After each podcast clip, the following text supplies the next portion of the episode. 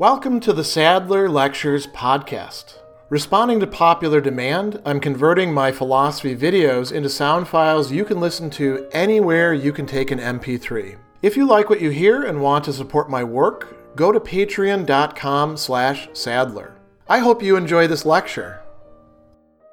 The main purpose of David Hume's section 10 of his Inquiry Concerning Human Understanding on miracles is to argue that miracles don't actually happen and that the testimony that is provided for all sorts of miracles throughout history and by all sorts of people across the earth is not going to establish that miracles have actually taken place or even that they will take place in the future. At the very end, he says this also applies to prophecy, and so it's got a pretty wide scope. And at the end of the first section of it, he tells us that the plain consequence is, and it's a general maxim, that no testimony is sufficient to establish a miracle unless the testimony be of such a kind that its falsehood would be more miraculous than the fact which it endeavors to establish. He actually concludes and he says, you know, if the falsehood of a person's testimony would be more miraculous than the event they relates, then and not till then can he pretend to command my belief or opinion. Now, that's setting the bar incredibly high. And then Hume, at the beginning of part two of section 10, is going to say, in the foregoing reasoning, we may have supposed that the testimony upon which a miracle is founded may possibly amount to an entire proof, and that the falsehood of that testimony would be a real prodigy. But it's easy to show we have been a great deal too liberal in our concession, and that there was never a miraculous event established on so full an evidence, the evidence of testimony. So he's saying, I gave you this general maxim or principle. It's not actually going to apply, and I went too far with that. Now I'm going to bring out the big guns and give you arguments for why there aren't any miracles that have ever been established on the basis of any testimony whatsoever. And this is kind of a hodgepodge of arguments. They're, you know, quite interesting they're more or less independent of each other, although they do stray into each other's fields to some degree. And where he's going to conclude is also kind of an interesting place as well. So the first thing is he's numbering these off and he quits numbering after a while. He says, first, there is not found in all history any miracle attested by a sufficient number of men of such unquestioned good sense, education, and learning, so as to secure us against all delusion in themselves of such undoubted integrity as to place them beyond all suspicion of any design to deceive others of such credit and reputation in the eyes of mankind as to have a great deal to lose in case of their being detected in any falsehood, and at the same time attesting facts performed in such a public manner and in so celebrated a part of the world as to render the detection unavoidable, all of which are requisite to give us a full assurance in the testimony of men. So he's saying, listen, people can talk about miracles. We never get a report that is coming from sufficiently credible witnesses who are all in agreement with each other. We know that they're not going to lie to us or anything like that. So, you know, what this means is that any miracle that is attested, there's, in Hume's view, something that we can pick at. We could question, as he says, the veracity, right? We could question the good sense, the education, the learning. We could question the integrity. We could question whether they have bad motives or anything like that. We can always bring up that with respect to any particular miracle. Now, it's interesting because a little bit later on in the section, he's going to bring up some people who he says, well, you know, if anybody's going to believe, it's got to be these guys here. But we'll get to that in a minute. The second one is much more interesting, I think. He says, we may observe in human nature a principle which, if we examine it, will be found to diminish the assurance we might have from human testimony in any kind of prodigy. Anything that's really strange, that is outside of the ordinary scope. So this would include not just the miraculous, but also the marvelous, perhaps. He says the maxim by which we commonly conduct ourselves in our reasoning, right? So how we actually think through things is that the objects of which we have no experience resemble those of which we have. So we judge things that we don't actually have experience of by what we do know. And this could be ancient history. Can, Hume earlier in the treatise says, well, you know, we know how British people and French people are, so we know how Greeks and Romans back in antiquity are. A rather somewhat dubious claim, but uh, nonetheless, he goes on and he says, what we have found to be the most usual is always the most probable.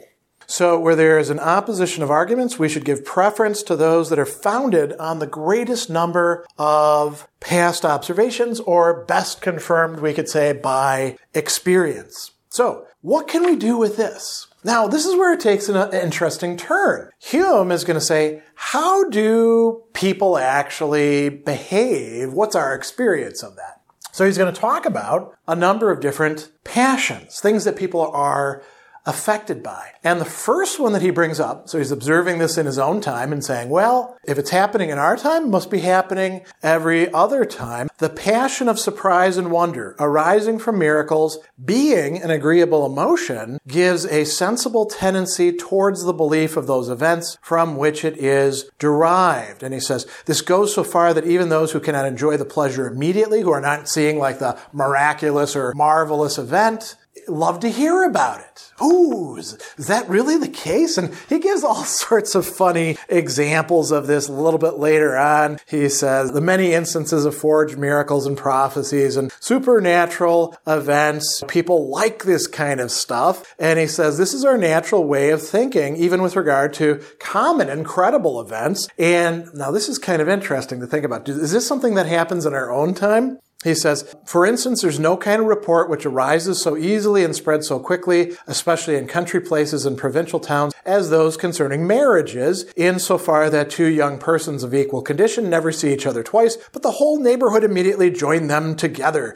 The pleasure of telling a piece of news so interesting, of propagating it, and of being the first reporters of it spreads the intelligence, the juiciness, you might say, of the gossip. And you might say, well, country towns in Hume's time, maybe that's what was going on. I don't know about our present day. Well, think about the phenomenon of shipping with fictional characters. Ooh, I want to see these two get together. When are they finally going to, as we say, get a room? or get it on. they're not going to get married, but they're going to fall in love. They're going to kiss. They're going to have sex, right? I mean, maybe Hume's really onto something there. Why do people get so interested in that? Well, because of this surprise or wonder and the agreeableness of the passion. There's another one he talks about, the spirit of religion right? So this is an interesting one as well. He says a religionist may be an enthusiast. And now, an enthusiast for Hume means somebody who gives way to a kind of fanaticism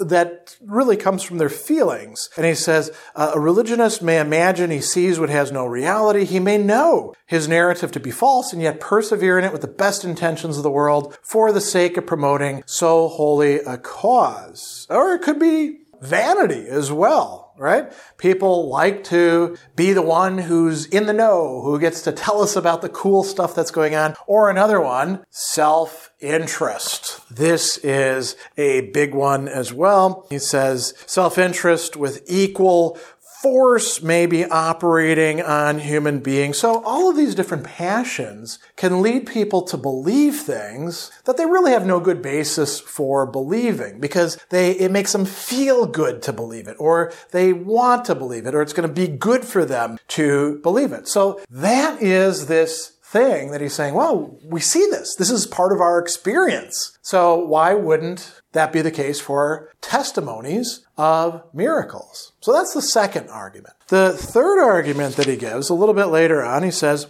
it forms a strong presumption against all supernatural and miraculous relations that they are observed chiefly to abound where? Among ignorant and barbarous nations. Or if a civilized people has given admission to any of them, that people will have been found to have received them from ignorant and barbarous ancestors who transmitted them with that inviolable sanction and authority which always attend received opinion. So what, what is he saying there? You know, when a miracle happens, it's out in the boonies among those dumb people who aren't smart enough to actually like examine what's going on. And he uses as his primary case here this false prophet Alexander. He's getting the story from Lucian of Samosata. And you know, we should actually pause here for a minute. How do we know that Lucian, who's the only source reporting this, is actually a reliable witness given the fact that Lucian himself is prone to talking about miracles and prodigies and things like that. He's actually a satirist. He's got an interest in presenting things in kind of crazy ways, right? So put that aside for a moment. Where is this false prophet? In Paphlagonia, you know, where the people, as Lucian tells us, are extremely ignorant and stupid. If, Hume says, he'd been in Athens, they would have figured him out right away. And eh, maybe, maybe so, right?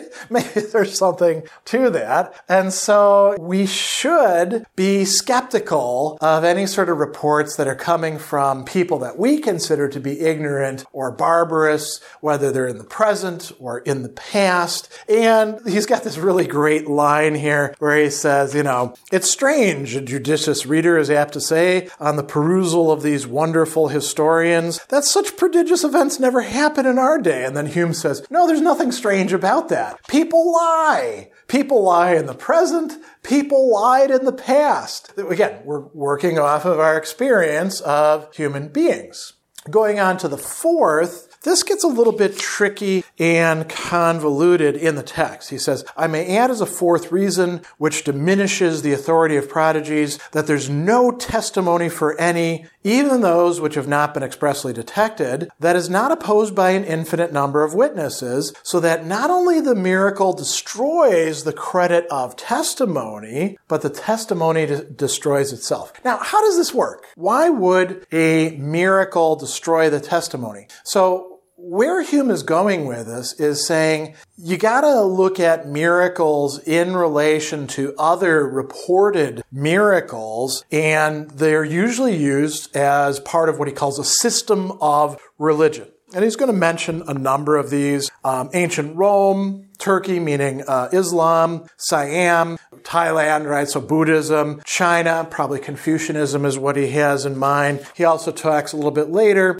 about ancient Greek religion and Roman Catholic religion. And he says that the miracles that each of these are reporting and then basing their religion upon, they contradict each other.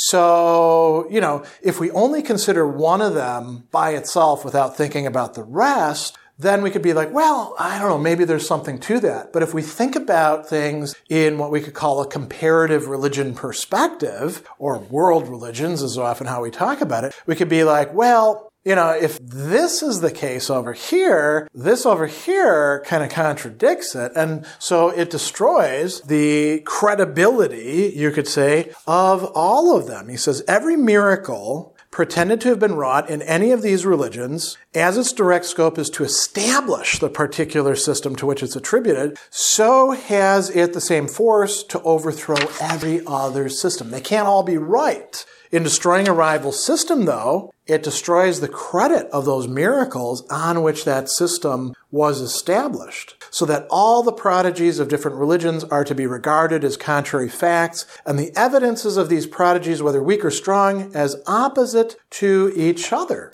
And these are the numbered arguments, you know, one through four that he's going to give. He is going to talk about some other stuff for uh, some other pages, and among these, going back to number one, well, what if we do in fact have credible witnesses. He talks about Tacitus and Vespasian, who's supposed to have cured a blind man in Alexandria by means of his spittle. Vespasian was not into miraculous stuff. He doesn't like people pretending to be gods and stuff like that. And then we get the Cardinal de Retz in Spain, who himself doesn't buy into miracles and tends to be skeptical of it himself. And then we get this Abbe Paris, a Jansenist, and even the Jesuits can't confute him. And so so what does Hume say in those cases? Well, and so here's where we have a different kind of argument.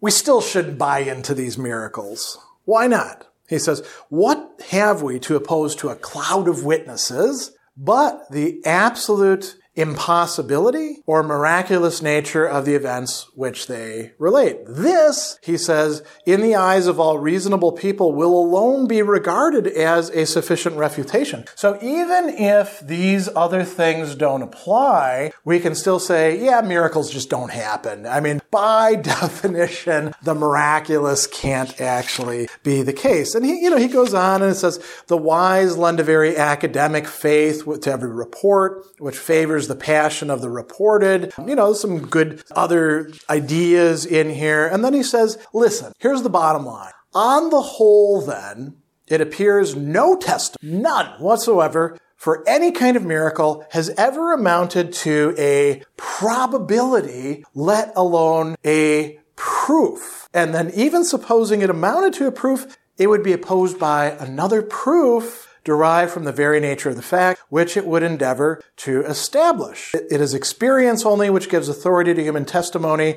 and it's the same experience which assures us of the laws of nature. So we got to pick between the two. Laws of nature, which we have proofs for, miracles, which it'd be cool if they were true, but contradict the laws of nature, we're going to have to take the laws of nature ultimately and say there isn't any probability, let alone proof of miracles. Now, he concludes with something kind of interesting towards the end, talking about Christianity. And we can say, does Hume actually believe this or not? And the answer is I mean, if you look at his other discussions of religion, particularly in posthumously published works, Hume does not think that Christianity is a true system of doctrine or anything like that. But he's hedging his bets here. He says, our holy religion, meaning Christianity, meaning Protestant Christianity, is founded on faith not reason, and it is a sure method of exposing it to be put to such a trial as it is by no means fitted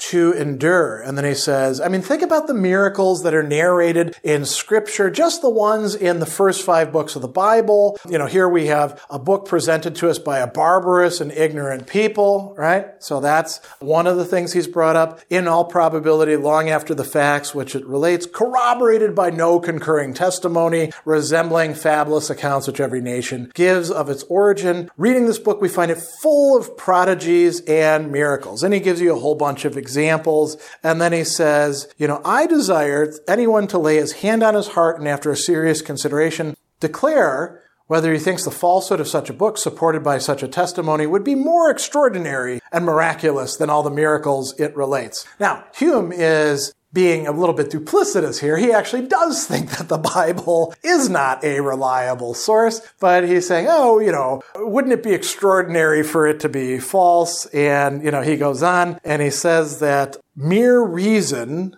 is insufficient to convince us of its veracity. Whoever is moved by faith to assent to it is conscious. Now notice what else he says of a continued miracle in his own person, which subverts all the principles of his understanding and gives him a determination to believe what is most contrary to custom and experience. That sounds as if Hume is endorsing a kind of fideism. He's actually presenting it so that he can say, in his heart of hearts, yeah, don't buy into that the miracles that are supposed to be uh, the basis of the Christian religion. Hume thinks that they're no more likely or even possible than those of other religions, and all of this logic would apply to them equally. So Hume is going to reject, for all of these reasons, any sort of miracle being probable or being proved by testimony of witnesses or even worse of people following after them and assembling these stories. Special thanks to all of my Patreon supporters for making this podcast possible. You can find me on Twitter at Philosopher70, on YouTube at the Gregory B. Sadler channel, and on Facebook on the Gregory B. Sadler page. Once again, to support my work, go to patreon.com slash sadler. Above all, keep studying these great philosophical works.